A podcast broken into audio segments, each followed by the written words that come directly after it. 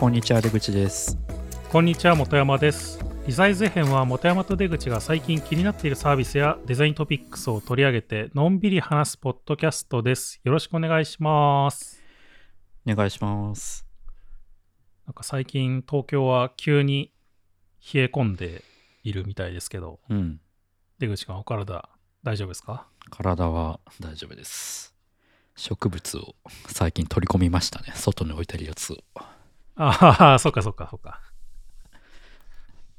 あとは最近はちょっと外気浴してると寒くなってきたなって思いますね。サウナのまあさすがにね、さすがに寒そうだな。確かに。なんか日中はね、結構日が当たってるとなんか逆にこう暑いまでいかないけど、なんか厚着してるとちょっと暑いかなって感じるぐらいですけど、日中はなんかね、もう朝夕がね結構冷え込んで寒いって感じですよね。そうっすよね。最近だから昼からサウナ入ってますね。夜だと寒いからその寒い時に入るんじゃないの？そういう時じゃないの？いや、まあそうなんですけど、外気浴やってるとやっぱ途中から寒くなってくるから、まあ、裸で外にいるからね。まあだからでもなんかこう寒い方がいいじゃないですか、やっぱり。なんかあれっすね、やっぱ家だと寒いからちょっとバスタオルを上に羽織るかみたいなことができていいですね。ああ、そうだね。銭湯とかだとできないんで。だってあれじゃないですか、なんか去年なんだっけ、三船山楽園ホテル行った時、もうあれ11月とかだよね。だって確か違ったっけ？そうですね。あれ違ったっけ？11月ぐらいだよね。だよね。でサウナバンバン入って外気浴してたもんね。してましたね。やっぱあれぐらいの気温の方がなんか気持ちいいなって思うじゃないかなと思ったんだけど、そうでもない。いやいや、気持ちいいですけど、やっぱ時間が短くなるじゃないですか、外に出る。まあそうだね。そう、まあなんか三船山楽園ホテルも結局なんかちょっと寒くなってきたなっつったら、こう休憩所みたいなところのなんかさ、暖炉があるところに行ってさ、ダラダラするみたいな。そうそんな感じだったもんね。そういうのが必要になってくるんですよ、寒いと。まあだからそういうので最近は季節を感じてますね。外出ないから基本は。でも早いよね。なんかまだ10月なんだけど、結構こう師走の寒さみたいな、そんな感じになって。確かに。まあもう11月ですもんね。まあもうすぐね、11月ですけど。いやー、寒くなってくるのも秋とかないんだね、ほんと。なんか最近はまあ一瞬でしたね一瞬だよね。なんかまあちょっと長い間ずっと雨が続いてたから、なんかあの時がもう本当は秋だったんだけどみたいな感じなのかもしれないですけど、じゃあちょっとお便りがまたいくつか届いてるんで紹介しましょうか。はい。1件目は、前にもちょっと紹介してまあ、質問をいただいてたお寿司おいしいさんっていう方からまたその後お便りいただいて、まあちょっと長いんでざっくり紹介すると、この前紹介したなんかざっくり UI デザインの歴史みたいな話の時のやつを受けて、まあ、この回をきっかけに、まあ、また誰のためのデザイン、ノーマンのやつですね、を読み始めましたよって。で回転版を購入したんで、そのアフォーダンスからシグニファイアへの考え方の変化があった点を踏まえて、まあ、改訂であるっていう旨が前書きに書いてあったんだけど、まあ、結構なんかこのポッドキャストを聞いてくれたからこそ、なんかこう一層こうバックグラウンドが理解できて非常に面白く読めましたよみたいなことが、いただいていて、あとまあ僕のもう強調で書いてるね、初めての UI デザインも読んでくださったっていうことで、まあ、非常にありがたい限りなので、もうこれからも、はい、聞いてくださると嬉しいなと。まあ聞いてくださるだけじゃなくてね、こうやってねお便りもいただけると非常に嬉しいので、励みになりますんで、今後とも何卒、もうお気軽に何でも、ね、送ってもらえればいいかなと思うんで、引き続きよろしくお願いしますって感じですね。あともう一件、ラジオネーム今日の生なら生マナガツオっていう、完全にこれは僕の滑舌を試しに来てるラジオネームですねはい、まあ、その方からちょっと質問のお便りいただいてますね。はい。いつも楽しく拝聴しています。お二人はサービスを作るときに自身の意思を出すタイミングのようなものの指針ってありますか？私はもともと 2C サービスのプロダクトを作っていて、今は B2B のサービスのプロダクトマネージャーをしているのですが、自分以上にドメインに詳しいエキスパート、クライアントの場合もありますと仕事をすることがほとんどです。自分の中でサービスの提供価値の優先度を考える際、サービスの目指すゴールから考えると、これやりたいが目の前でユーザーからフィードバックをもらっていることもあり、どういう優先度でやっていこうかを考えることが多いです。特にサービス立ち上げ初期等、優先度を決める意思決定の基準は作り手の意思も多分に反映されているなと思っています。お二人がこういう場面でどう考えてサービス開発をされているか、意識されていることと興味があり質問させていただきましたっていうことですね。まあなんかどういう優先度を考えるのかとかってことですかね。そうですね。まあ、多分この質問知り合いなんじゃないかなっていう気がなんとなくしてるんであ、そうなんですか。それを思い浮かべながら話すと、なんだろう、これはまあでも、このお便りにもあるように、まあフェーズとかそのサービス内容によってだいぶ変わる、フェーズとあとなんだろう、自分の立場によってだいぶ変わる気がしますけど、本山さんなんかあります？サービス立ち上げ初期等、まあなんかフェーズによるっちゃそうだよね。やっぱりそのまあ本当に立ち上げ時なのか、ある程度立ち上がってっていう段階なのか、それとももうかなり成熟したもの状態なのかによってまあまた変わってきそうな気がしますよね。やっぱりなんか個人的には、まあじゃあこれ立場がスタートアップでなんか自社サービスの立ち上げみたいな感じだったとするとしたら、なんかこう、まあこのお便りの中にも書いてありますけど、なんかこうそこのサービス立ち上げ初期など優先度決める意思決定の基準は作り手の意思が多分に反映されてるっていう話、なんかこれはまさにそうだなと思って、まあ、自分の意思を出すタイミングがどんなものかっていう話だと思うんですけど、まあ、最初からかなっていう気がしてて、これ自分の意思っていうのは何なんですかね。多分ですけど B2B とかだと自分よりも詳しいこうなんだろう現場の人みたいな人がいるから、そういう人の意見を聞いてなんかそのまま採用するのか、どっちかというそれかプロダクトマネージャー的な人がのこうしたいっていうのを優先するかみたいな話なのかなと受け取ったんですけど、まあ、B2B では多分そういうなんか悩むのはなんかすごくわかるっていうか、まあ僕も B2B やってたから、2C に比べてね、でもそれってなんかまあ結局 B2B の場合課題がわかりやす顕在化しやすいっていうか、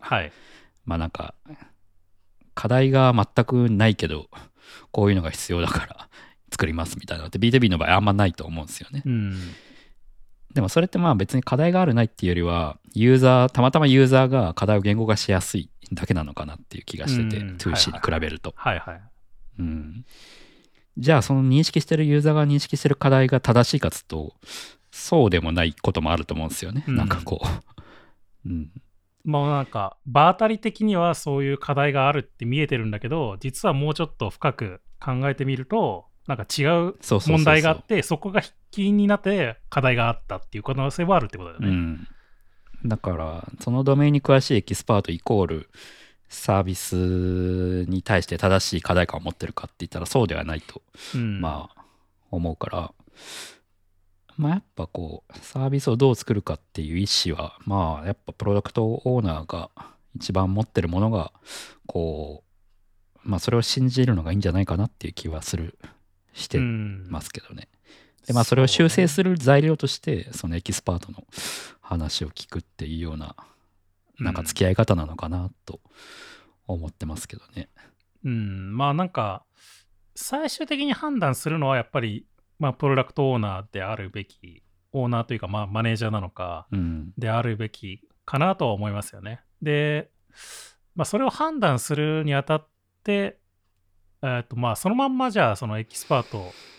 と言われてる人たちの意見を鵜呑みにするのかっていう部分は一旦多分受け止めた方がいいっていうことだよね、やっぱり。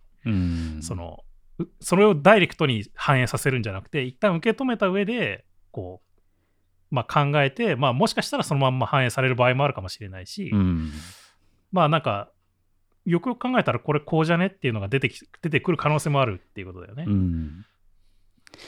まあというのが多分正論としてそうなのかなって僕は思ってるんだけど、はい、とはいえ B2B のサービスやってると、じゃあ目の前のエキスパートの人たちの意見を取り入れないとすると、またそれはそれでちょっとこうなんていうの、社内の人間関係的にやりづらかったりとかする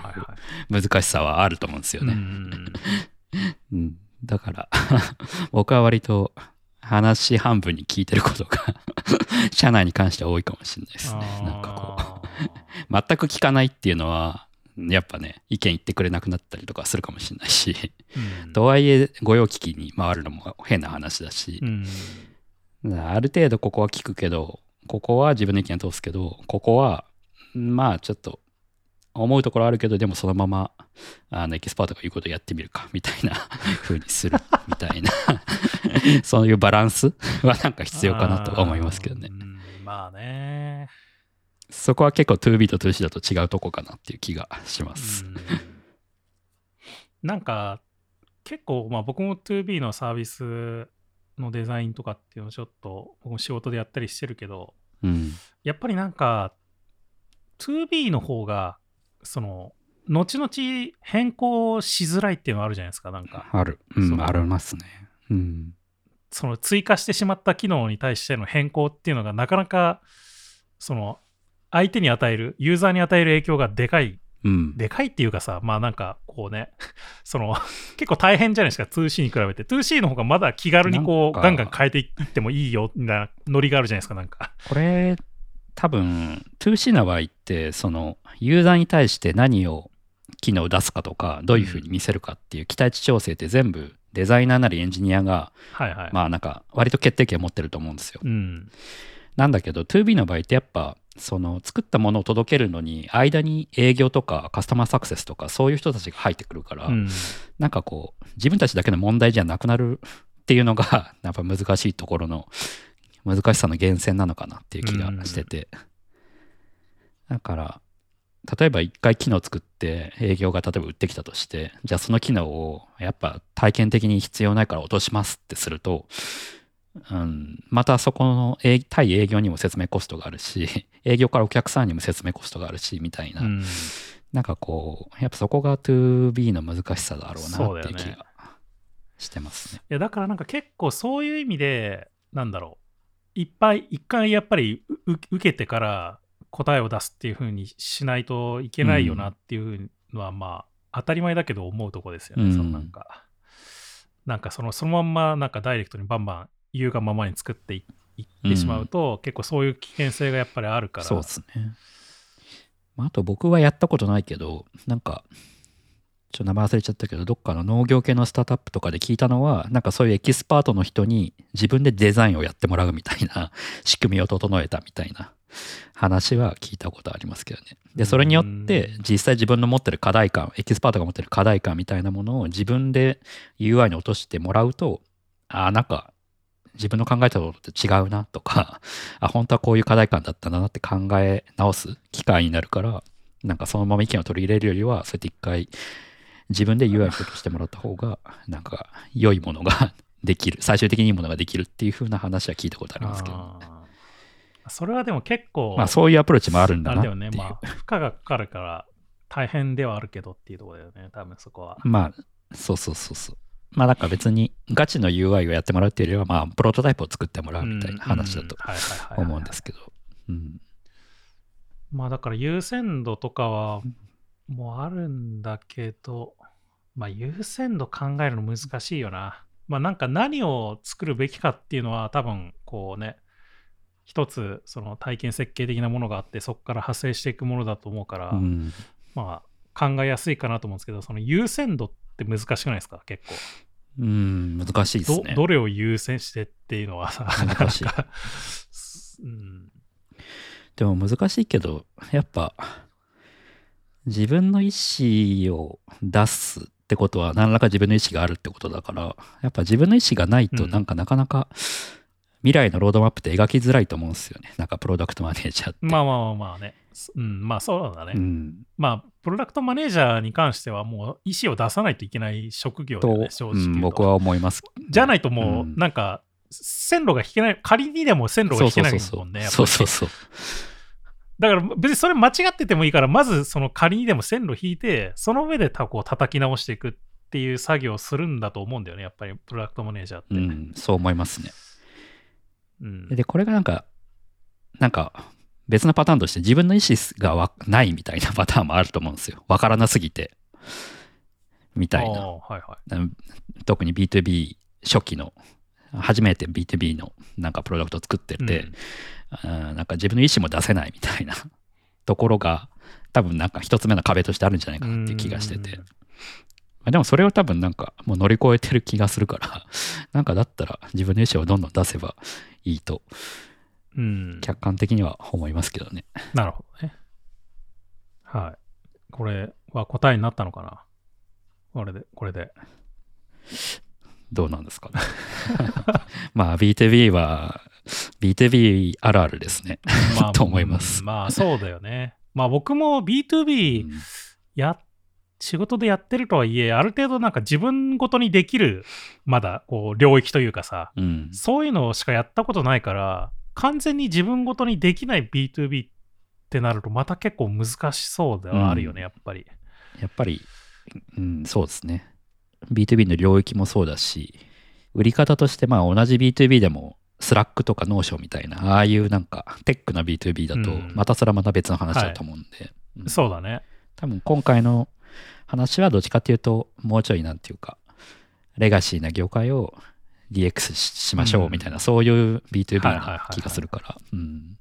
そうだね。それは僕も経験がないから、確かにそれやってみないと分かんないっていうの、まあありそうではあるよな。うん。うん、まあ、もしなんか全然答えになってねえよっていう場合は、またちょっと、しつこくお便り送っていただけると。そうですね。もう一回反省してお答えし直すのでそうです、はい、また送っていただければと思います。はい。じゃあ今日は月末ですかね。はい。サブトピックスの回ですね。はい。やっていきましょう。いや、今月やっていきますか。今月なんかありましたって、ありましたね。結構いろいろ今月もなんかなんだかんだ、うん、1個だけなんか僕紹介したい、どうしても紹介したいというか、はい、話したいやつがあるんだけど、うん、いやまあでも大した話じゃないんだけど、うん、多分これ今月の初めぐらいに話題になったのかな。なんかユーザーインターフェースデザインのなんかそのバッドプラクティス的なやつを集めたなんかこうゲーム的なサイトみたいなのがなんかこう話題になった時期があったと思うんですけど、知らないですか、出口くん。何でしたっけ。ちょっとパッと思い浮かばないです。ユーザーインヤーフェイスっていうなんか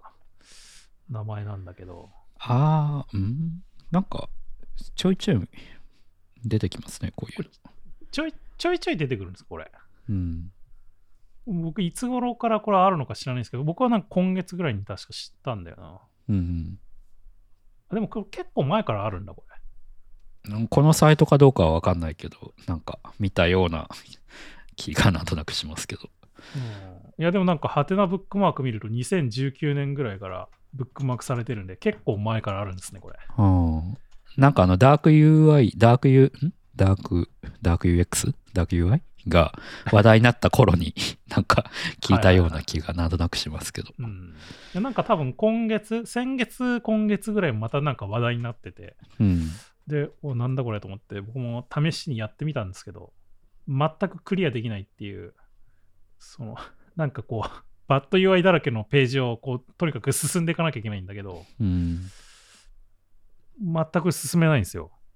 まず出だしから分かんないですねこれどういう意味僕ね一番最初のページはいけたよ。でもね2ページ目でもういけなかったもん。いや僕1ページ目から1回もまだ進めてないんですけど、これどういう意味ですかああなるほどね。うんまあ1ページ目だけ一応答えを言うと、なんかまあ最初の表紙ページですよね。表紙ページみたいな感じの、うん、昔のねホームページにあったようななんかインデックスみたいなページですけど、そこの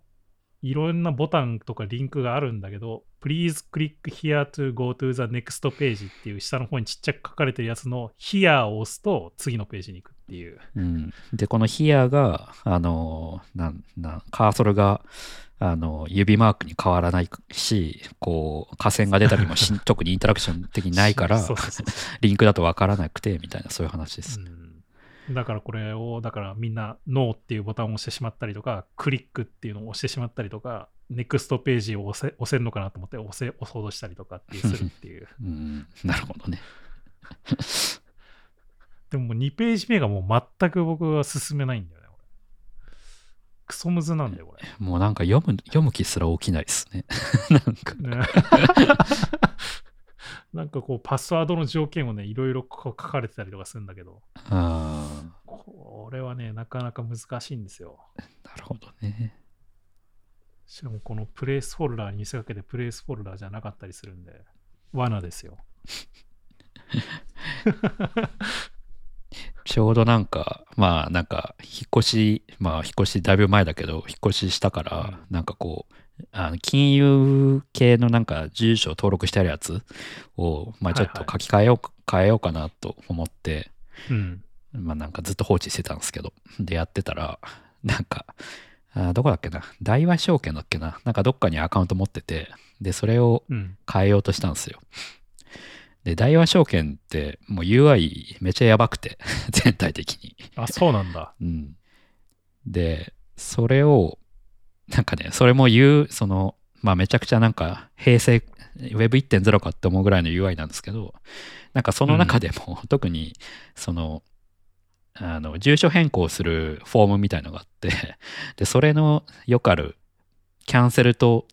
次に進むみたいなボタンが並列で並んでるみたいのがあるんですけど、はいはいはいはい、うん、右にキャンセルがあって左に次に進むがあって、そのキャンセルボタンがちょっと大きいんですよ左の次に進むよりもでやっぱ読めばもちろん分かるんですけど、やっぱちょっと大きくなってるから、うん、どうしてもそっちを押したくなっちゃうんですよ、なんか強調されてるからあもう たったそれだけですごくイライラしましたねまあね、うん、それでなんか入力した内容全部消えたりとかしたりとかしたらもう終わりだよね。でしかもまあお決まりの 全角を使えたのなんだのかなんて言われるじゃないですか。あはいはいはいはい、うん、全角で書けたの半角で書けたのそうそうそう、住所はここで区切れたのなんだのかんだのって言われるからよくあるやつなんですけどまあでもなんかまあそういったなんか昔の技術の粋を集めたサイトがこれですなるほどねいやこれ、まあ、PC でも難しいんだけどスマートフォンでやってもクソ難かったんでスマートフォンの方がより難かったかもしれない。なんかいろんなものがいろんなところに かぶさってもうなんかこうどうやって書き分けていくかみたいな感じになっちゃって、うん、いやーこれクリアした人いるのかな知らないんだけどなるほど。いや難しいっていう話でした大した話じゃないですじゃあ次まあなんかじゃあちょっとしたプロダクトの気になったプロダクトの紹介なんですけど、なんかアマゾンがハローライズっていうものかなっていうなんか非接触睡眠トラッカーを出すみたいな。非接触睡眠トラッカー。これいいなと思って。うん。なんかなんていうんですか、その 3D レーダーみたいな、うん、その震度を測るレーダーみたいなので多分やるのかなっていう気がするんですけど、なんかまあそのこれまで睡眠トラッカーってまあなんかアップルウォッチもそうだけどなんかつけなきゃいけなかったじゃないですか、うんまあ、もしくは、まあ、古くは iPhone になんかiPhone を裏向きにして枕の横につけると寝返りでなんかこう睡眠時間を測ってくれるみたいなアプリとかありましたけど、まあ何らかそういうのが必要だったんだけど、なんかこれはもう本当に枕元にポッと置いとくだけでなんか睡眠のトラッキングしてくれるっていうやつらしいです。うんで多分明るさとか湿度とかのセンサーとかもついてて、なんかまあ睡眠するのにいい環境かとか睡眠の質みたいなのを測ってくれたりとか、あと目覚ましついてていい感じのところで多分起こしてくれたりとかもするのかな、おそらく。っていう。いやなんか前から睡眠トラッキングちょっとしてみたいなみたいなことをたまに思うんですけど、うん、なんかやっぱ身につけて寝るのがまあ僕はちょっと苦手なんで、これはいいなと思ったっていう。うんなるほどね、なんだっけオーラリングで、まあ、ギリいいかなと思ってたけど、まあ、オーラリング結構高いから、うん、これはそんなしないの？値段はどうなんだろう。$140ぐらいかな、本体価格。あ、書いてありました、うん、あ本当だ$140か、うん、まあまあまあでも最近円安ですからね、うん、まあ$140いくらぐらいですかね。$20,000ぐらいするんですか。うんまあなんか吉田に起こしてくれるのはいいなって思いますけどね。そうだね。これは、うん、Amazon が作ってんだ。そうそう。なんか Google も Nest が睡眠トラッキング対応してるっぽいですけどね。睡眠トラッキングやったことないな。あったかな。昔あったなちょっと。なんだっけ。それこそ Google に買収されたさ、フィ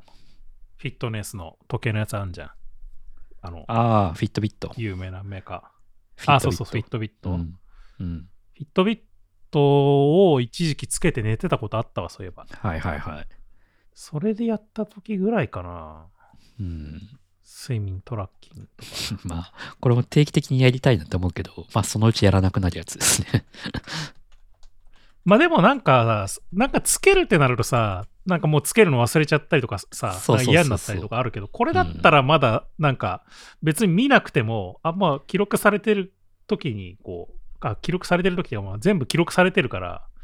なんか気になったら見ればいいみたいな感じになりそうで、うん、そうですね。それは良さそうだよね。うん、じゃあ何の話しよう。やっぱあれかな、スターリンクかな。はい。スターリンクね、申し込みしました？いやしないですけど気になってはいますよなんかでも結構その東京の都心の方は結構申し込みがあるらしくて、うん、なんかもう一部地域だとなんか受付停止してる場所あるらしいですよ。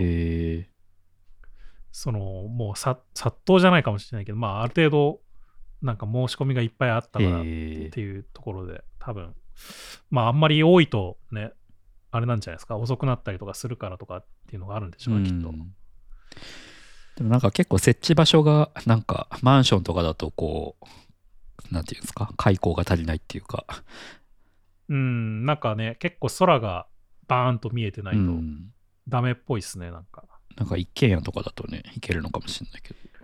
いやでも結構すごいよねやっぱりこれで。どこでもってことは今はないかもしれないけど、うん、200メガとか 200Mbps とか出るとか、うん、BPS か、MBPS、まあ200出てたら十分ですよね。うんすごいよな。うんこれは夢がある。アンテナもなんか大きいって話聞いたけど、そんな大きいのかな俺アンテナって。まあなんかちょっとしたテーブルなんかソファーの脇に置くようなサイドテーブルっぽい感じじゃないですか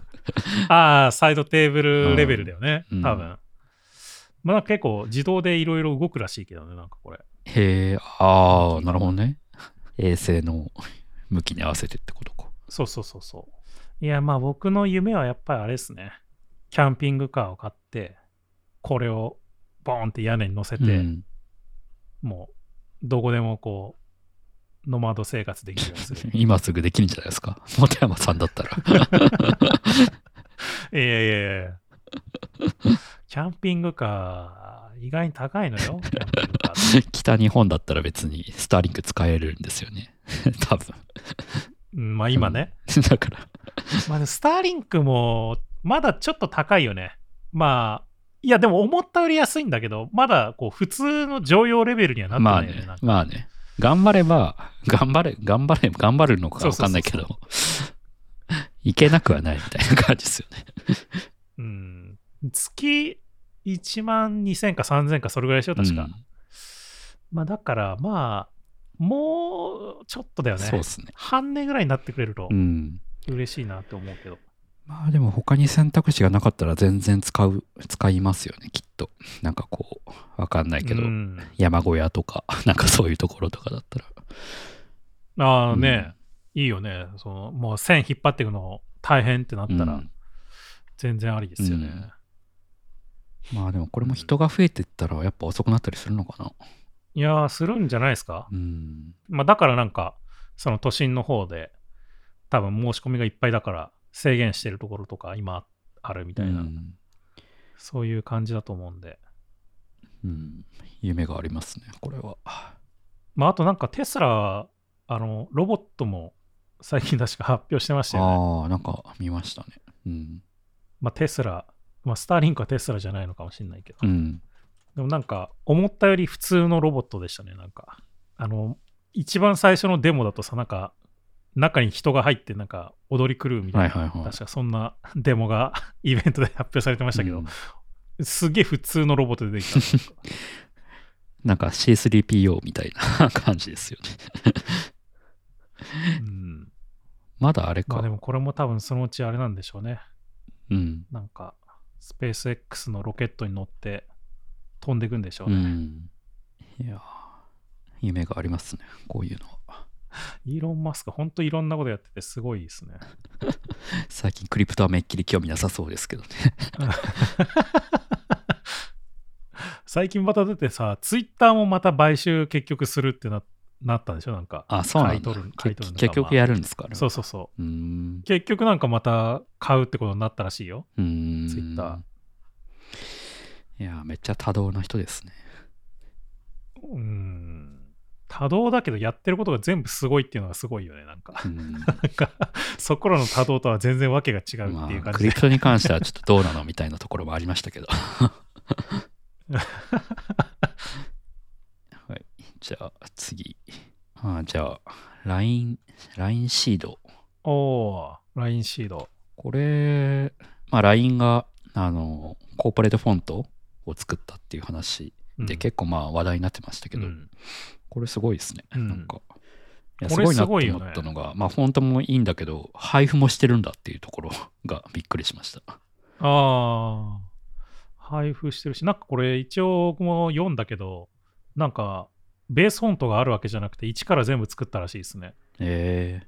えー、そうなんだ。でちゃんとこう日英のバランスが取れてるフォントってなかなかないですよね。まあノトとか、うん、日本語フォントとかじゃないと日英のバランス取れてることないからね。まあ基本的にはなんかこうちゃんと作ったやつじゃないと、うん、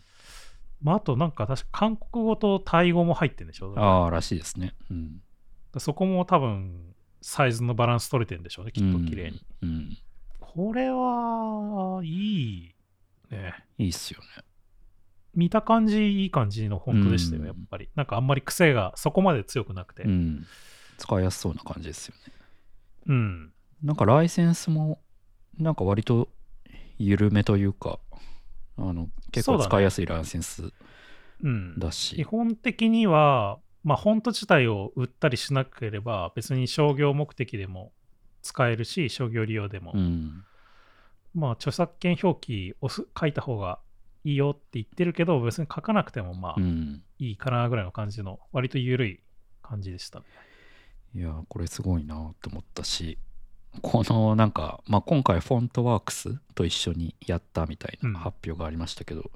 うんうん、ライセンス料どれぐらい払ってんだろうなっていうのは気になりましたけどね。いやなんか結構コーポレートこういうのってどういうなんか聞いた話別のところでコーポレートフォント作ってる時とかに聞いた話だとやっぱワンウェイと数百万円そのオーブンだけでみたいな感じらしいから、これは和文対応し、あれだよね、作ってもらって、まあ、買い切りじゃないけどあれだよね、うん、そう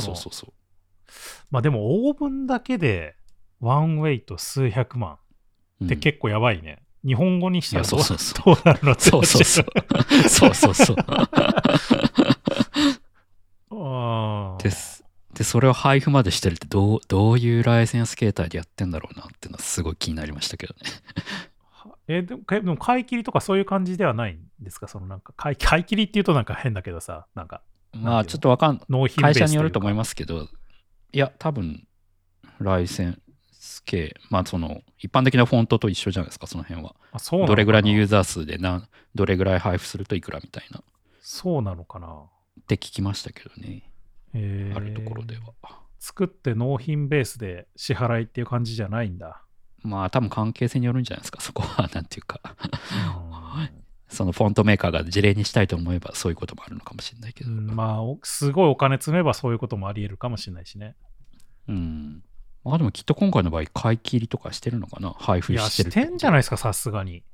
うん、そういうことですよね、きっと。まあ、少なくともユーザーベースとかってもう無理じゃないですか、多分こういうのって、うん、だからまあ買い切りなんじゃない、やっぱり。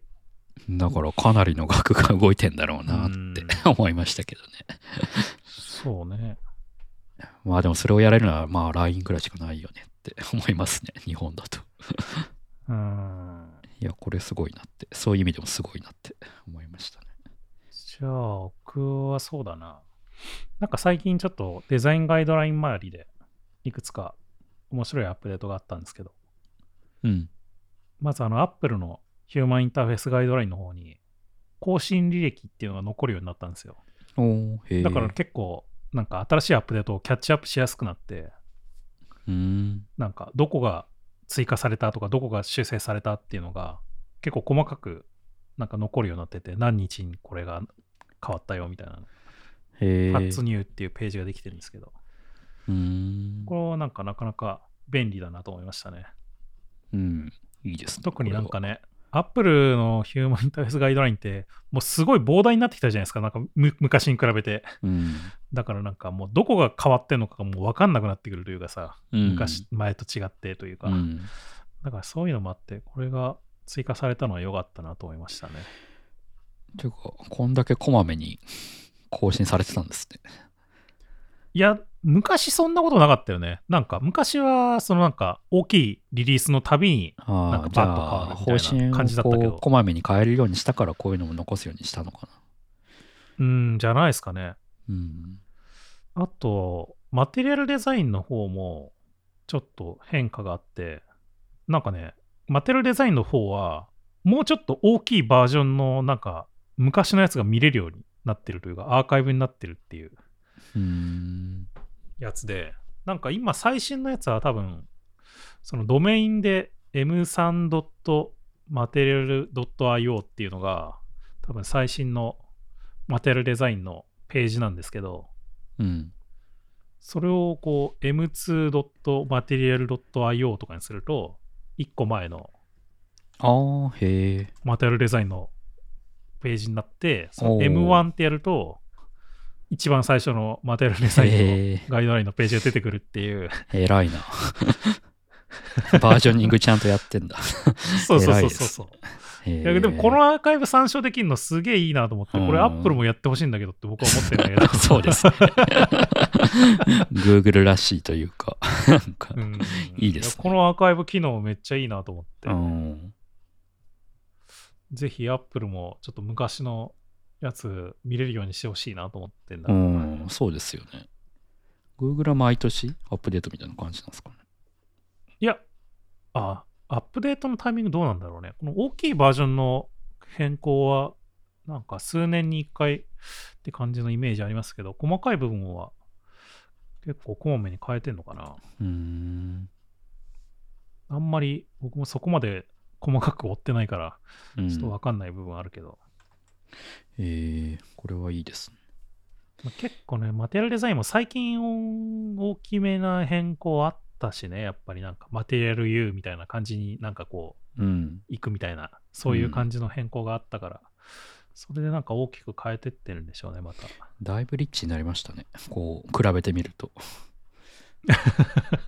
昔はね本当になんか紙とインクみたいな、なんかその概念だけで全部いくみたいなそんな感じだったからうん、いや今 M1 を見るとこうだいぶこうなんていうかブートストラップ感が強いって感じます、ね、まあそのガイドラインのサイトのページ自体もなんかそういう感じがするよね。多分マテリアルデザインベースで作られてますよねきっと。そうそうそうそう。あとなんかあれだ、そういえばマテリアルデザインのなんか Figma 用のデザインキットもなんか最近公式で、これ最近でもないのかな、でも確か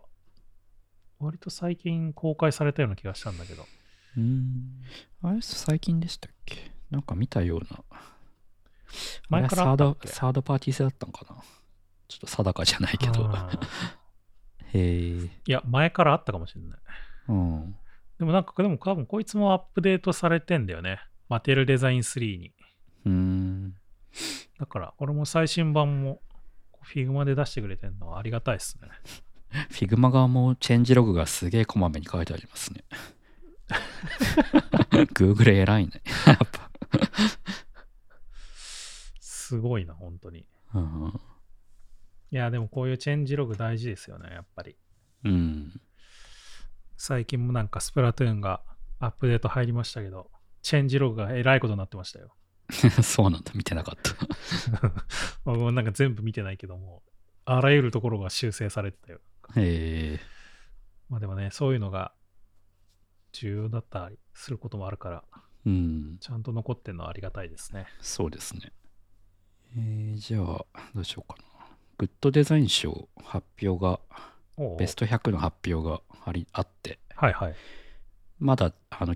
なんだっけ対象とかはまだだと思いますけど、うん、まあちょっとそのベスト100をチラチラ眺めてて、うん、その中から気になったものがいくつかあったんですけど、パナソニックのウォールフィットテレビってやつ、おこれいいなと思ったんですけど、お、まあ、本当に壁掛け専用のテレビ。ああいいね。うん、で有機 EL で結構薄くて、はいはいはいはい、なるべくボコッとしないようなデザインになってて、うん、まあベゼルも薄くてみたいな。うん、で、まあ、なんか前もなんかちらっとどっかで話した気がするけど、なんか無線で飛ばす映像を無線で飛ばす仕組みがあるらしくて、だからアンテナテレビ線のアンテナがどこにあるかっていうのに縛られない設置ができるみたいな感じらしいですね。あ、じゃああと電源だけだ。そうですね、そうそうそう、電源ケーブルだけだね。うん、まあ偉いのはちゃんと商品ページにも電源ケーブルがさっと出てますね。たまになんかこういう系って消されてたりするけど消されてるやつあるねこれ、うん、これは偉いですね、偉いねちゃんとあるよって、うん、でなんか石膏ボードにもつけられるっぽくて、まあ、だから賃貸とかでも穴とかそんな気にせずにつけれますよっていう。え、どういうこと。いやいや石膏ボードの、まあ、よくある石膏ボードにあんまピンを目立たずにこう金具をつけるみたいなやつで多分つけられるってことなんじゃないかな。いけるんだ。うん。みたいですよ。あれ、そうなんだ。もう荷重とか大丈夫なのかな。まあでもこうやって言ってるってことは大丈夫なんじゃないですか、まあ、結構今既存のよくあるテレビ掛け用のマウントみたいなやつもなんか壁美人とか言ってそのホチキスの針みたいなのめっちゃ刺してそれで石膏ボードで耐荷重保つみたいな製品ありますけど、まあそういうことなんじゃないかな。いや怖いよねなんかまあ大丈夫なんだろうけどちょっと怖いよねなんかガーンって落ちたりしないのかな、ね、まあでもそれなりに軽いってことなのかな多分。うん、まあ有機 EL だと薄いからいいよね。高いんだろうけど、うん、なんかスピーカーも画面全体から音が出てくるみたいな。うん、まあ、だから薄いんでしょうね。うん、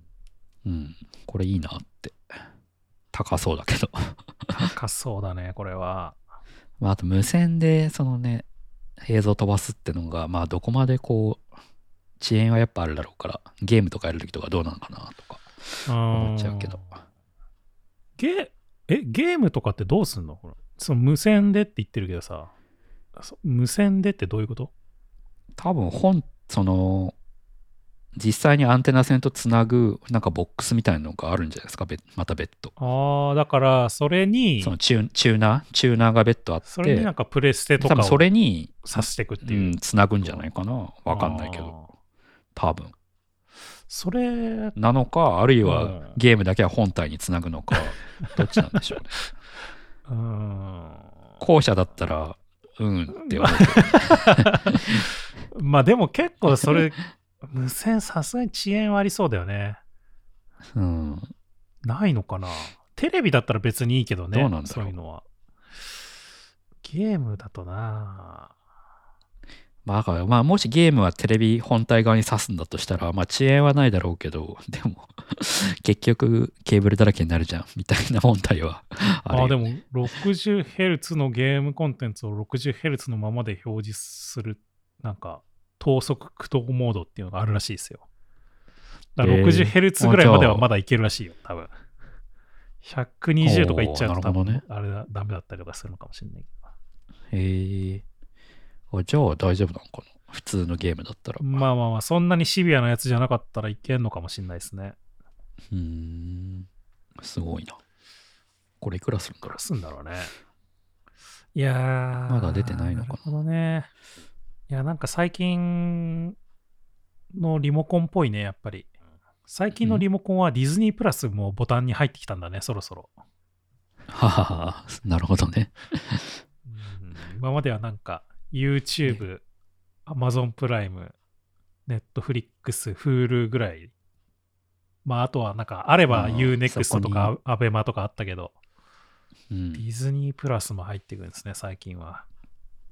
ちなみにお値段36万6,000円だそうです、ね。まあ、でもそこまで高くないんだね。なんかめちゃくちゃ買えないっていうわけじゃない。思ったよりもっと高いと思った。まあ、55インチのテレビで有機 EL だったら、まあ、うんっていう。まあ、もうちょっと安く買えそうな気もするけど、まあ、でも、そんなに高くもないんだね、なんか。まあ、っていうのとか、これ、超地味なんだけど、なんか、林内が、なんか、なんていうの、お風呂とかのリモコンあるじゃないですか。はいはい、お風呂とか給湯器とかのリモコン。あれがなんかちゃんとデザインされていい感じのやつを出してて、まあ、それがグッドデザイン賞になってたんですけど。いや、これめっちゃいいじゃん。いや、これめっちゃいいなと思って。いや、僕実際給湯器壊れて、はいはい、こういろんなやつ見てたんですけど、案外こう給湯器のリモコンってやっぱリビングにもつけることになるんですよね。リビングからこうお湯沸かしたりするから、うん、でもこういいのがないんですよ。なんかなんだっけ、楽々スマホっていうか、昔のさ、おじいちゃん向けガラケーみたいなさ、なんかそういう感じのインターフェースですよね、大体。そうそうそうそうそうそうそう、なんかちょっとやぼったいものが多くて、なんかね、他のインテリアとかはまあなんかこだわってんのに、なんかそこだけなんかちょっと違和感みたいのがあったりするんですけど、いや、これいいなと思ってね。黒いやつがかっこいいじゃないですか。そうそうそう、こういうのが増えてほしいって思いましたね。あともう一個、なんか Xbox のコントローラーが出てたんですけど、ベスト100になってたんですけど、なんかこれが障害がある人向けのコントローラーらしくて。なるほどね。手が不自由とかね、でもそれってまあ人によっていろいろあるじゃないですか。その障害の度合いによってこう度合いとか部位によってやっぱこう最適なコントローラーって違うから、だからなんかこれはなんかキットみたいのがあって、その人用に自分でそのコントローラーのボタンとか配置できるようになってるってやつらしくて、その配置できるようなにするためのハブみたいな感じらしくて、いや、これなんかマイクロソフトこういうこともやってんだなと思ったし、そういうアプローチも面白いなと思って。なるほどね、Xbox も最近まだ買えないですからね、なかなか。あ、そうなんだ。でもシリーズ S とかだったらまだ買えるのかもしれないですけど、最近僕スプラトゥーンやりすぎたんか、プロコンが壊れて、なんかプロコンのジョイスティックがうまくこう入らなくなっちゃって、いや買い替えるかと思ったんだけど、全然売ってないんですね。プロコン買えないよプロコン、うん、でアマゾン見ても、うん、転売ヤーがめっちゃ値上げしたやつしか売ってなくて、なんか最近アマゾンもあのなんていうの抽選方式にしますみたいな感じで変えたらしいけどね、プロコンを。あ、そうなんだ、うん、ようやく抽選にするのかみたいな感じですけど、うんいやでどうしようかなと思って今ジョイコンでやってますけどねいやもうすぐガチ勢の仲間入りですね。いやなんとかしてほしいよね、プロコンの買えない問題。プロコン買えない問題もそうだけど、プロコンとジョイコンのなんかそのなんていうの耐久度というかさ、そこもなんとかしてほしいよね。あまあ確かにね僕もねいくつか潰してるからね、やっぱりやり込んでて、うん、いやなんかそれも普通にしてれば使えるんだけど、そのプロコンの壊れ具合も、はいはい、なんかずっとこうあのジョイスティックを上にこうやっぱスプラティンやってると、うん、上とかに入れっぱなしにしたりするじゃないですか、はいはいはい、でそうするとたまにこうイカが進まなくなって、あはいはいはい、はい、上に倒してるのに進まないみたいなです。すげえイライラしてそれで、うんうん、まあっていう、まあなんかグッドデザイン賞はいろいろ眺めててその辺が気になりましたね。なんかグッドデザイン賞あれも入ってましたね、あのなんだっけデジタル庁がやってた新型コロナワクチン接種証明書アプリ、うん、なんかだいぶ前に僕がちょっと話したと思うけど、うん、なんか普通によくできてるってやつなんかあれも入ってていいなと思いましたね、うん、なんかまあ、あとデジタル庁がグッドデザイン賞を取るんだっていう意外さもあったまあでもそこはねあの取ってってもらえ、まあね、ないとっていう気はあるけどねやっぱり、うん、いやなんかそういうなんだろう実績みたいなことなのかなって思いましたけど、うん、ああまあまあまあそうね。 あとあれだな、はい、あのじゃあちょっと一個だけイベント紹介していいですか。最近なんとハンター×ハンターが久しぶりに救済から復帰して連載が始まったんですよまた、うんうん、そんなハンター×ハンターを書いている富樫先生の展示会が、うん、もう今月10月末ぐらいから来年の1月ぐらいまであるんで、僕もちょっと時間を見つけていこうと思ってるんですけど、ほう森美術館、森美術館ですね、六本木のとこですね。めっちゃ混みそうですねこれなんかそうだね、確か数日ぐらいは確かもうイベント予約チケットみたいなのを売ってた気がするけど、それ以降はもうあれなのかな、予約とかじゃないのかな。うーん、あでも全日日時指定制でチケット購入が必要っていう感じなのかな。うんなのでチケットを買わないとダメですね事前にあ混みそうですね。まあでもだから制限はされてるんじゃないですか。あチケット取れたら見やすいのか。そうそうそうそうそう。いやこれは僕も楽しみだなと思ってるんですよね。あハンター×ハンターだけじゃなくてこれまでの作品がある感じですね。そうそうそうそう。悠々白書とかね、うん、ハンター×ハンターも読み直した方がいいのかなまた連載始まったし。いや僕言いづらいんですけど通ってきてないんですよねハンターハンターマジで、うん、ハンターハンター何も知らないもしかして、うん、まあ概要はなんとなく知ってますけどなんか概要って何概要っていやなんていうのその気づいた頃にはだいぶ進んでたからなんかはいジャンプを読んでた頃はついでに読むみたいなことはしてましたけどみたいな感じだから概要は知ってるけど詳しくは終えてないって感じ。ああ本山さん全部読んでるんですか。僕は全部読んでるね。Kindle で全部買った気がする。 Kindle で買ったんだじゃあ最近買ったってこと。 Kindle で買っいや最近じゃないよ、ずっと前にもう Kindle でなんか新刊出たら買うみたいな。出ないんだけど新刊が、うん最近また連載始まったからそのうちまた出るかないやだから僕通ってきてないからねあんまなんか連載始まったっていうのがあんまこう盛り上がりに乗れないんで最近だって富樫先生ツイッターで原稿をアップロードする毎日みたいな、はいはいはいなんか辛そうな感じはありますけど腰が辛いみたいな。ああ、腰が辛いんですか。そうそうそう、なんか腰が辛いらしいよ。あ、そうなんだ。まあ職業病でしょうね。職業病だよね、うん、確かに腰辛かったら漫画家って大変そうだよなうん、それで書けないらしいよ、なかなか。あ、なるほどね。で富樫さんってなんかあんまりアシスタントいるイメージないんですよね、なんか、うん、だからほとんど基本的に全部自分で書くみたいな、うん、じゃなかったっけな、確かに、まあ、今どうか分かんないけど、うん、それもあって大変なんだろうね、やっぱり。なるほど。スタンディングデスクをとかならないのかどうなんだろうね。なんかツイッターで上がってるやつだとすっごい寝そべった状態で書けるなんか机みたいなのを用意してそれで書いてるみたいなほぼほぼ寝ながら書くみたいな。いやー、わかる。僕もなんか一回腰をすごい痛めた時は寝ながらパソコンやってましたね寝ながらやるのなんかでもちゃんとこうさ、いい感じの体勢にしないと首が今度やられないですかね、うん、パソコンはまだいいけど絵は描けないよね大変だよな。まあこれはでもちょっと個人的には楽しみですね。悠々白書も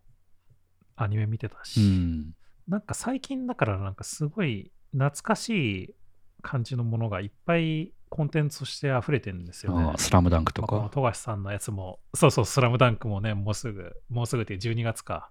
映画あるし、最近うるせえやつらも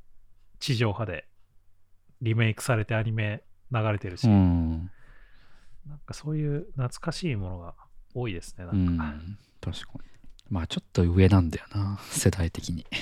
あ、そうか、うん、ちょっと上なんだ。出口くんの世代は何なの？何なの？ワンピース？ああ、ワンピース。ちょうど、うん、ど真ん中はその辺かな。ナルトもそうですね。違う。うん、いや、ナルトもそうですね。うん、だから中学の時とかはワンピースとかナルトとかをジャンプで読みつつ、うん、まあハンター×ハンターを横目で見るみたいな感じでしたよ。なんかブリーチとか。ああ、うん、そうですね。その辺か。そうですね。まあ、うん、っていうイベントがあるんで、まあチケット頑張って取っていくといいんじゃないですかね。あ、でもハンター×ハンター読んでないからあれなのか。悠々白書もあれだし、あ、悠々白書はちょっと読んでますけどね読んでましたけど読んだのうん、なんか友達で持ってる人がいて借りてめちゃ読んでましたけど、悠々白書は本で読んでないんだよな、ほぼほとんどアニメなんだよな、うん、ああ、アニメもなんか夕方にやってるやつを見てた気がする、うん、そうそうそう、夏休みのなんか午前中とかやってなかった、なんかそうそう、やってた悠々白書、うんうん、見てた、そういうやつ。それよく見てたよな。うん。じゃあ、今月のクリプトに行こうかな。うん。まあ、といってもなんか、そんなに話題ないんですけど、まあ、今完全に冬ですね、やっぱ。クリプト界は。うん、で、うん、ハッキングが超多い。まあ、前からなんですけど、特に10月は大きいのも多くて、まあ、特になんか、ブリッジって言われてる、その違うチェーン同士をつなぐための、まあ、ブリッジっていうアプリがあるんですけど、うん、でそれってまあ仕組み上すごい狙われやすいんですよね、そのハッカーに、うん、でっていうのはその、まあ、例えばイーサリアムのトークンをソラーナとか、まあ、別のチェーンに持ってこうってすると、まあ、原理的にはお互いがこう通信することが、まあ、できないんで、まあ、できるチェーンもあるんですけど、コスモスとかね、そういうのをネイティブで実装してるやつもあるんですけど、まあ、イーサリアムとか多くのチェーンはそういう異なるチェーンをまたいでトークンを持ってくみたいなことはできないんで、まあだからブリッジってやつはなんだろうな、まああれですね、為替でいうトランスファーワイズとかそういうサービスありますけど、うん、なんかこうドルを例えば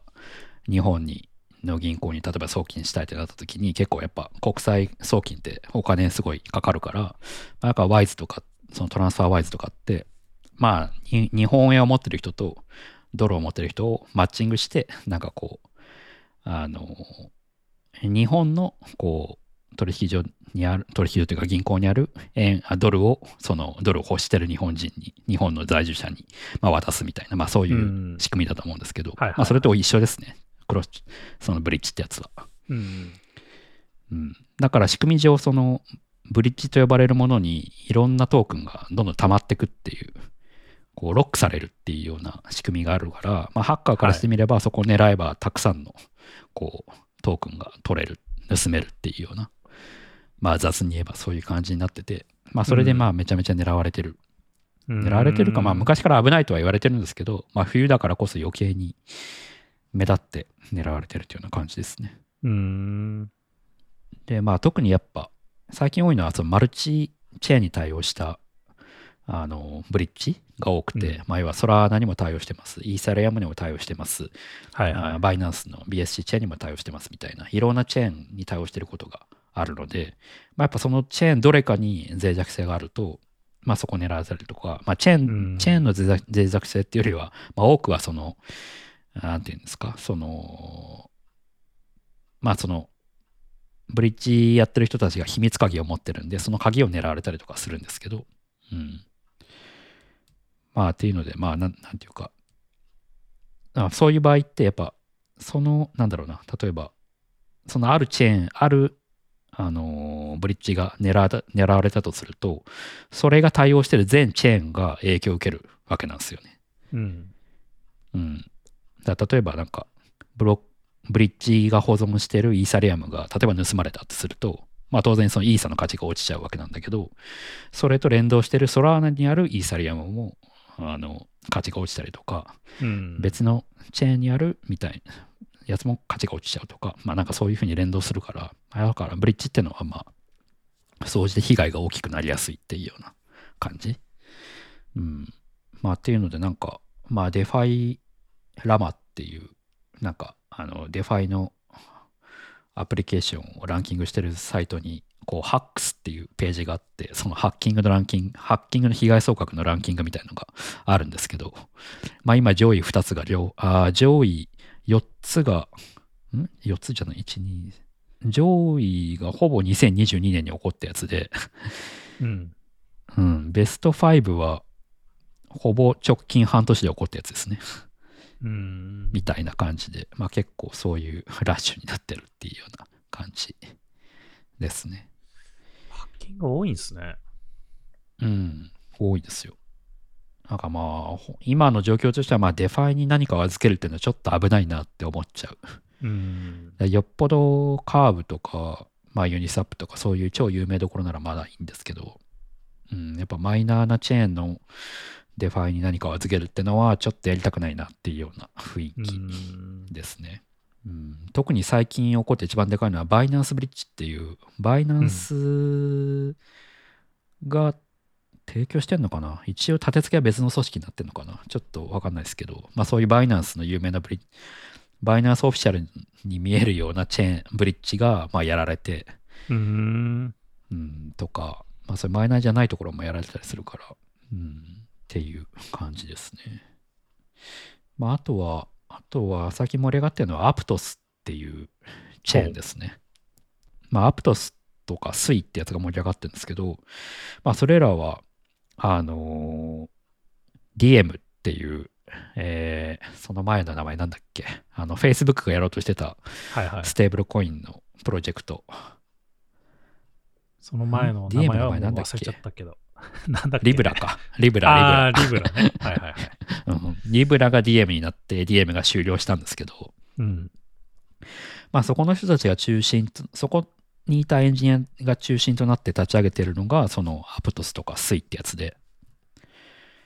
で結構アンドリーセン・ホロウィッツとかそういうところがお金入れてて、結構巨額の調達をして、それで最初話題になってたりとかしてたんですけど、いい面としてはそこでその DM の開発で出てきた Move っていう言語があるらしくて、でその Move 言語が結構よくできてるっていうような話で、これまではイーサリアムの、ソリディティっていう言語が結構使われたりとかして、そのソリディティがEVM っていうようなもので動くんですけど、その EVM に準拠してるかどうかっていうのは結構イーサリアム以外のチェーンでも重視してたりとかするんですけど、まあなんかそのまあ僕もムーブ詳しくは分かってないんですけど、まあなんかどうやらその型がちゃんとつけられて、そのより安全にかけるソリディティみたいな感じらしくて、あ、だからラストがベースなのかなとか言ってたけど、うん、まあ、だからよりまあなんでしょう、開発体験が良い言語らしくて、ソリディティよりも、うん、でなんかまあそのムーブが結構よくできてるからって言って、まあ、注目されてるっていう側面もあるし、またさっき言ったお金がいっぱい入ってるから、まあ、イコールそのお金が大量に入ってるから、まあ、いろんな有名なアプリケーションがこう、例えばイーサリアムにあった有名なアプリケーションがアプトスに行くとか、そういう誘致みたいなことも、まあ、やっぱお金があるチェーンってしやすいし、まあ、そうするとまあ儲ける機会も、投機的な動きの人たちはそういうのを感じるし、まあ実際今回もアプトスっていうチェーンのAPT っていうトークンがバイナンスに上場したりとかしたんですけど、まあそういうと、まあそれもやっぱお金があるからっていうのもあるし、あとその後実際アプトスのテストネット触ってた人たちにエアドロップとかがあったんですけど、まあそういうのもやっぱまあなんか、まあお金がなせる技だよねっていうような感じ、うん、っていうので盛り上がってるのもありつつ、まあただそのトークノミクスっていう、まあ僕も詳しくは分かってないんですけど、まあそのアプトスのネイティブトークンの APT をまあどういう人たちにどれぐらい配布するかみたいな、まあそのまあなんでしょう、会社でいう株の持ち分がどれぐらい、誰がどれぐらいなのかみたいな、まあ、割合が、まあ、あんまりなんか評判が良くなくて、まあ、それでちょっと炎上したりとかもしてたりしたんですけどね。うん。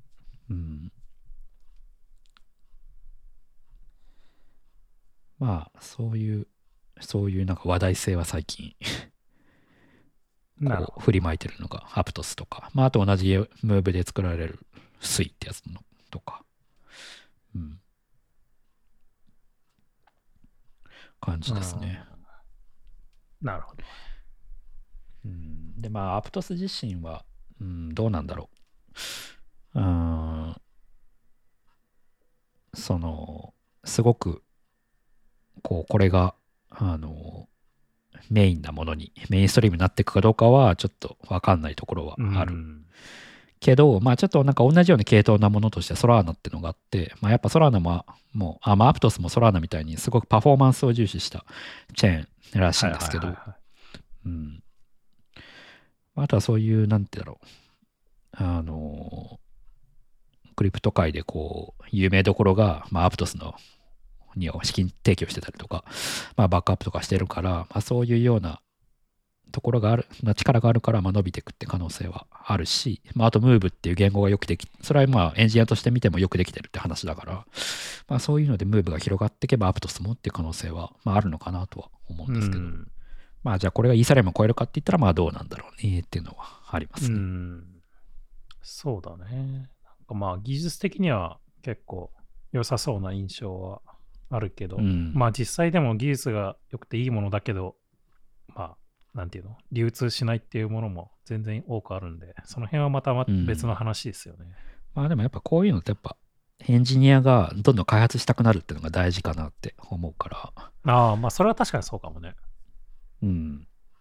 やっぱソラーナって結構この、去年とか結構盛り上がったんですけど、なんか唯一 EVM っていうそのソリディティって言われる一番こうメジャーな言語ではなくて、うん、が対応してないっていうところがあったんですよね。まあ、対応してないというか、そのソリディティで書いたもの、アプリケーションは基本的に EVM っていうそのソリディティが動くバーチャルマシンが対応してれば別のチェーンでも動いたりするんですよ。だから、イーサリアムで書いたアプリケーションを同じ EVM 対応してるポリゴンとかに持ってくってのは、まあ、そんな難しい話じゃなかったりするんですよね。うん、なんだけどその EVM に対応してないソラーナの場合はやっぱもう全然作り直さなきゃいけなかったりするから、そのある有名なアプリケーションがチェーンに対応しようと思った時にやっぱ EVM じゃないと後回しになったりとか、まあ、逆にソラーナをファーストチョイスしたアプリケーションは別の EVM 系のチェーンに進出しづらいとか、まあ、やっぱそういうのがあったりするから、うん、うん、その EVM 交換っていうのは結構大きいんじゃないかなって思ってて、個人的には。まあだからそうやってエンジニアに受け入れられるのであれば、もしかしたら伸びていく可能性はあるのかもなっていう感じですね。うん、まあ同じことは他のチェーンにも言えるんですけどね、その L2 と呼ばれてるイーサリアムの、上で動くレイヤーの、まあそのイーサリアムの持ってるスケーリングみたいな課題を解決するための、L2 と呼ばれてるチェーンがあるんですけど、まあそれも同じように EVM 対応してるものとかしてないものとか、まああって、まあ最近はそういう L2 なんだけど EVM に対応しますみたいなものが最近はこうホットになったりとかしますね。うん、EVM ってあんまりよく分かってなかったですけど、あれですね。まあなんかスマートコントラクトをデプロイするときにバーチャルマシンが必要で、そうか、そこでなんかイーサリアムバーチャルマシンっていう EVM っていうので、まあ動かすっていうのが必要だから、まあそれに対応してるかどうかっていう話なんですね。うん。そうだから。EVM 倒してれば、その他の別にどんな言語で書いてもいいと思うんですけど、まあ、その中で Solidity っていう言語がまあ結構今メジャーになってるっていうような感じですね。なるほどね。で、Aptos の場合は Move Virtual Machine ってやつがまあ EVM と似てて、まあ、結構使い回しができるって話なのかな、おそらく。完全互換ではないのかもしれないけど。だから結構、チェーンが伸びるかどうかは、そういうエンジニアの開発しやすさとか、あとはすでに作ったアプリケーションの進出しやすさみたいなところは結構重要視されてて、だからその L2 とかも、L2 とはいえ別のチェーンなんで、まあそうするとやっぱ EVM に対応してるかどうかみたいなところは結構重要視されてたりしますね。まあなんか何にしても互換性っていうのは結構後発のものに関してはそう大事になってきますよね、やっぱり。まあ、あとはソリディティも、まあ僕ソリディティかけるわけじゃないから何とも言えないけど、まあなんか聞いた話だとやっぱまだまだなんだろうな、そのスマートコントラクトを書くための言語じゃない普通の言語、まあラストとかそういうやつに比べると、まあなんかこうまだまだな部分もあるから、まあそういうなんだろうな、言語の進化みたいなのが、まあ、このスマートコントラクトの分野でも、まあ、ブームみたいに起こってくると、またやっぱこう、なんつうか、パラダイムが変わるっていうか、もしかしたらイーサリアムが一番じゃないっていうところも出てくるのかもしれないし、だから結構なんかこういう技術周りの進化っていうのが、まあ、今、まあ、冬だからこそ進んでるような印象ですね。なるほどね。そう。まあ、あとなんか最近は、さっきのブリッジの話の関連で言うと、コスモスとかも結構熱いって言われてて、まあ、最近コスモスっていうチェーンがあるんですけど、でまあ、それの最近コスモスの 2.0 っていう、アトム2.0、まあ、コスモスのチェーンの中にアトムっていうトークンがあって、まあ、それのアトム 2.0 っていうような、発表もあったりしたんですけど、まあ、そのさっき言ったコスモスはさっき言ったそのチェーン問題、ブリッジ問題を、まあそのチェーンネイティブで解決しようとしてるというか、その異なるチェーンであっても、コスモスのある仕様を満たしていれば、チェーンが違っても相互通信できるっていう、まあインターオペラビリティっていうんですけど、まあそういうので期待されているチェーンだったりしますね。だから最近コスモスだとなんかアプリケーション独自のチェーンを作るみたいな動きが結構あって、まあ、これまでってイーサリアムっていうチェーンにいろんなアプリケーションが乗っかってるわけなんですよ。まあ、だからこういい面としては、まあ、各アプリケーションがイーサリアムっていうものの、まあ、セキュリティだとかの恩恵を受けれたりとかしてるんですけど、悪い面としては、まあ、やっぱ 例えばある NFT がめちゃめちゃ盛り上がってる時って、やっぱガス代がめちゃめちゃ高くなってきて、でそれがやっぱ共通してイーサリアム全体にそれが起こってるから、別のアプリケーションを使うとしてもガス代が高いとか、まあ、そういうことが起きたりとか、まあするんですけど、まあ、コスモスの場合はそもそもそのインターオペラビリティっていうチェーンが違っても相互運用できますよっていうのが、まあ、そのネイティブで仕組みが作られているから、だからそのイーサーコスモスの SDK を使ってアプリケーション専用のチェーンみたいなのを立ち上げたとしても、その共用物じゃないから何かガス代がめちゃめちゃ上がったりとか、まあ、そういうことが起きないし、まあ、かつネイティブでの仕組みの上で成り立ってるから、まあ、そのセキュリティ的な恩恵も受けられたりとかみたいな感じで、結構なんかコスモス使って独自のチェーンを作りますみたいなアプリケーションが増えてたりとか最近はしますね。うん、まあだからなんか最近のなんかコスモス、技術的な面ではコスモスとか、まあさっきのアプトスとか熱いみたいな、あとは L2 が熱いみたいな話はちらほら見かけますねっていう感じかな。うん、まあなんでまだまだ仮想通貨は冬だし人が減ってきたなっていうのはちょっと感じますね。減ってきたんですか？減ってきたっていうか、なんていうの、そのツイッターとか見てて盛り上がり的にまあ、うん、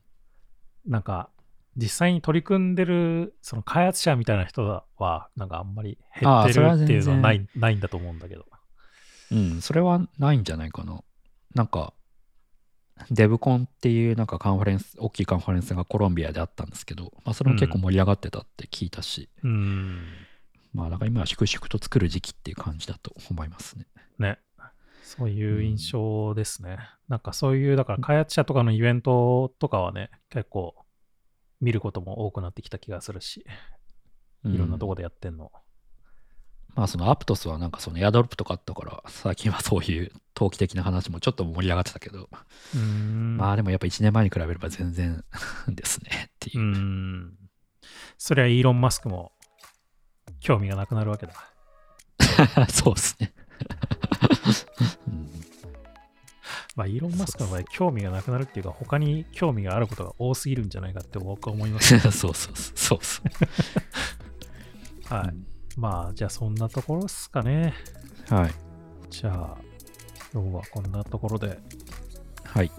リサイズヘムへのご質問やご感想、リクエストなどはハッシュタグリサイズヘムでツイッターにつぶやくか、ショーノートにあるお便りのリンクから送っていただければ配信内で取り上げたりしますので、どしどしいただければと思います。リサイズヘムは毎週金曜日に配信しています。 Spotify、Apple Podcast、Google Podcast、YouTube などで配信していますので、よかったらチェックしてみてください。ということで今回はここまで。また次回お会いしましょう。さようなら。さようなら。